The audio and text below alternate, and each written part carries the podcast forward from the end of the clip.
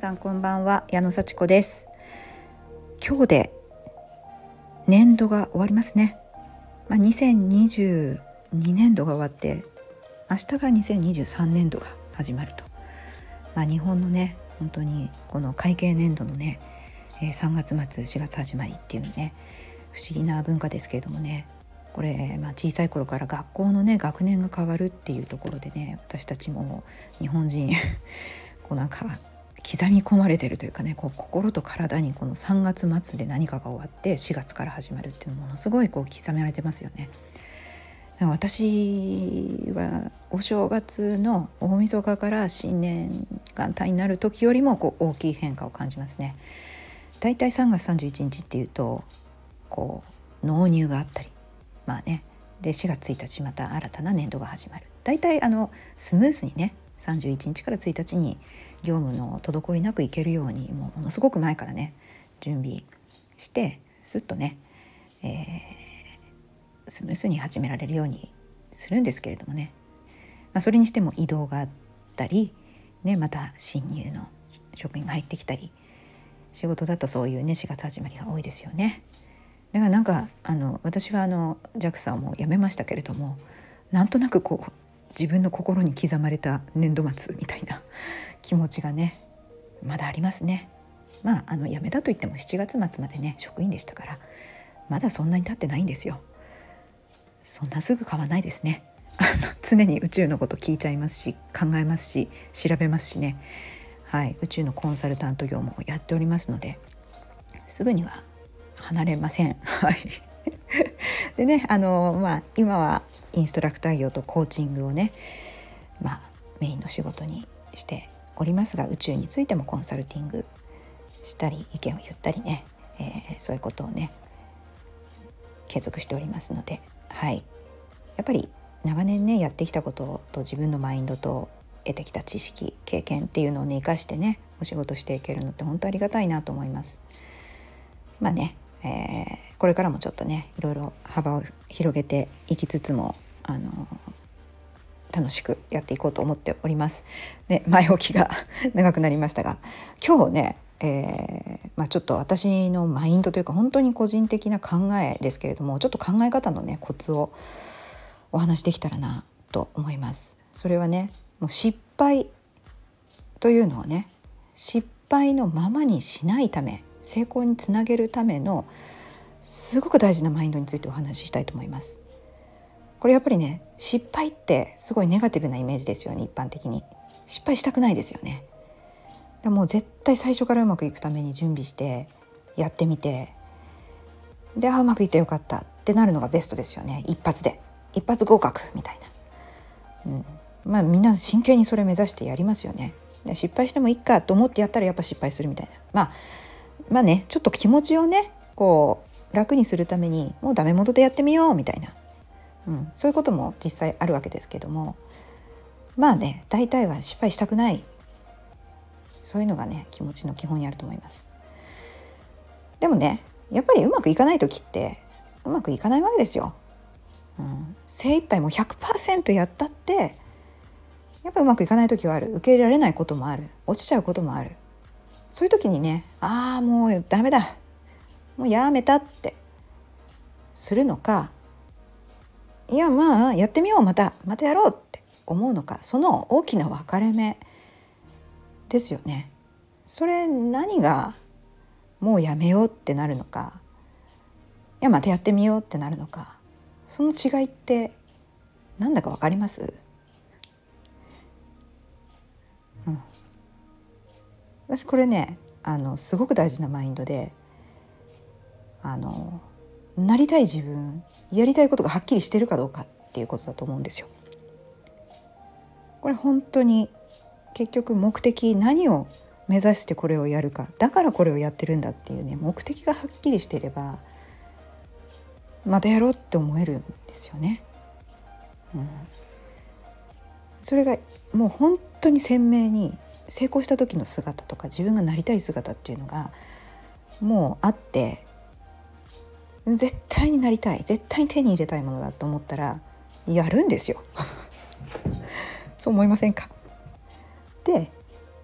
やればできるって信じて絶対なれるって信じていること。でもそれって何を信じてるんですかね？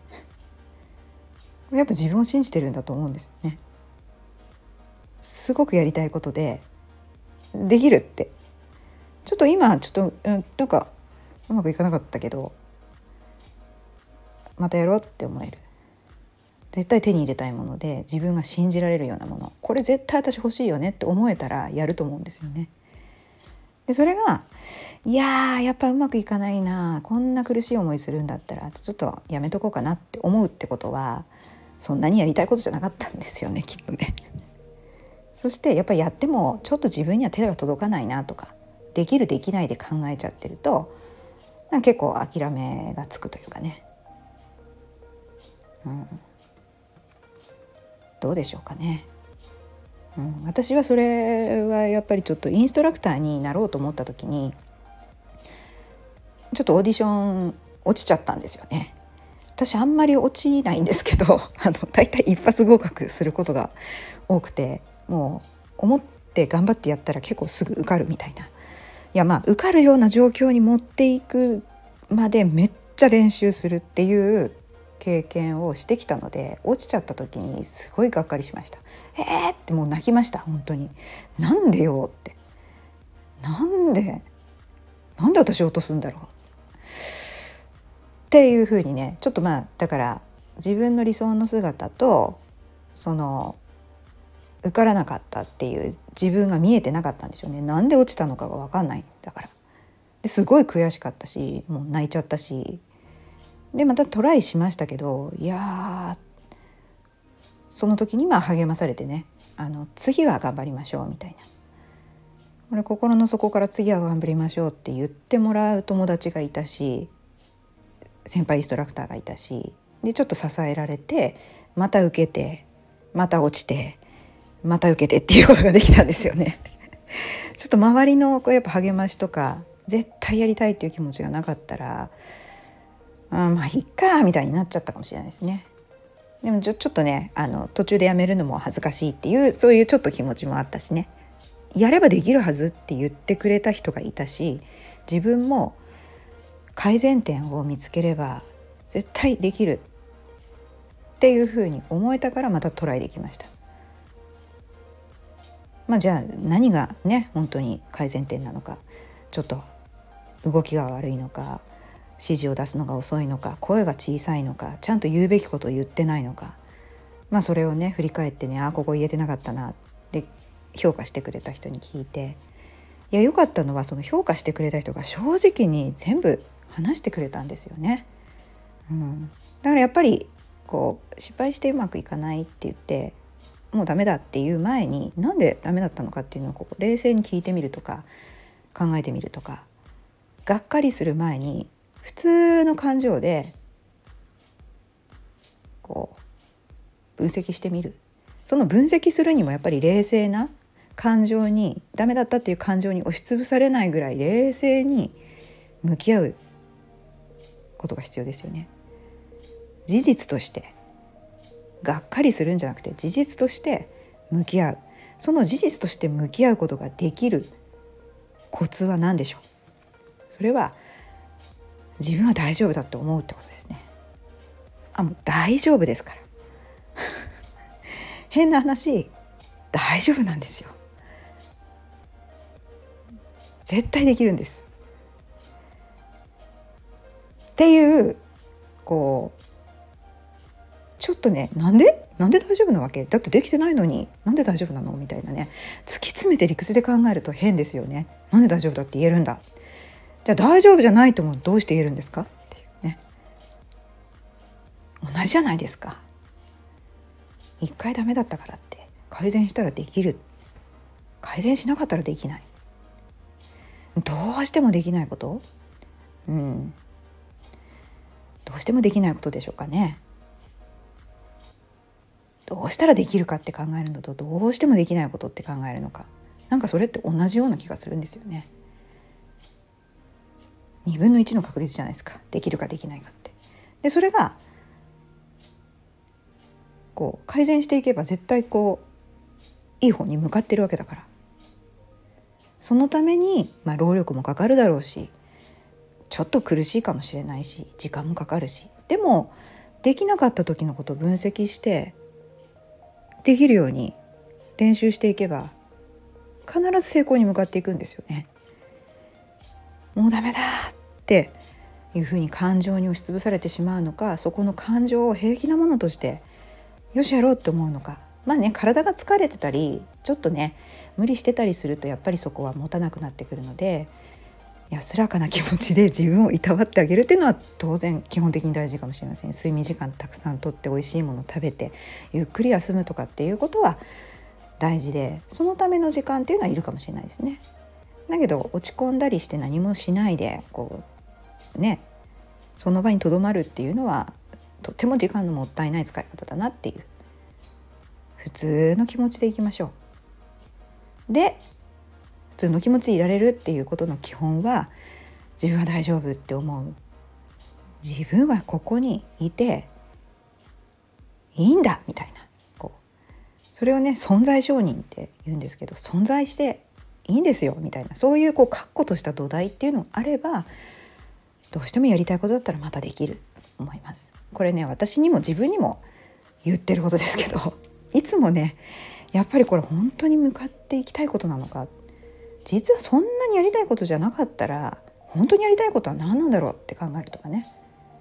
そして自分との約束を守ってやりたいと思ったんでしょ？やるって決めたんでしょ？だったらやろうよ。できるから。まあねそういうこうメカニズムを知って取り組んでいく。大事ですよね。なのでやっぱり心の持ち方とかその自分への自信とか自分を信じる力承認存在承認自己承認っていうのは本当に大事だなと思います。それがあれば大抵のことは大丈夫です。あとはどうやったら自分がこうなりたい自分を見つけられるかですね。時間かかります。多少苦労もします。練習努力人との話いろんな手段がありますから。それを全てやってさえも取りに行きたいもの手に使いみたいものって何なんだろうその価値があるものって何なんだろうっていうのを考えてこれが欲しいこれが絶対に手に入れたい自分がこうなりたいっていうものをやっぱり見定められるかっていうそこにもやっぱり自己承認いきますよね。それを取りに行っていいんですよ。本当に欲しければ。そういうことをね考えてああの自分がなりたい姿それが10年後20年後かもしれない。で1年後半年後1ヶ月後1週間後今何をやんなきゃいけないか逆算して考える。そういうふうにしていくとね一個ずつ手に入っていくと思います。そして最終的に必ずなりたい自分になれると思います。こんなことをね、まあ、年度の終わりにちょっと考えたので皆さんにシェアいたしました。何かねあの思うことがあれば幸いです。それじゃあまた元気に過ごしましょう。またね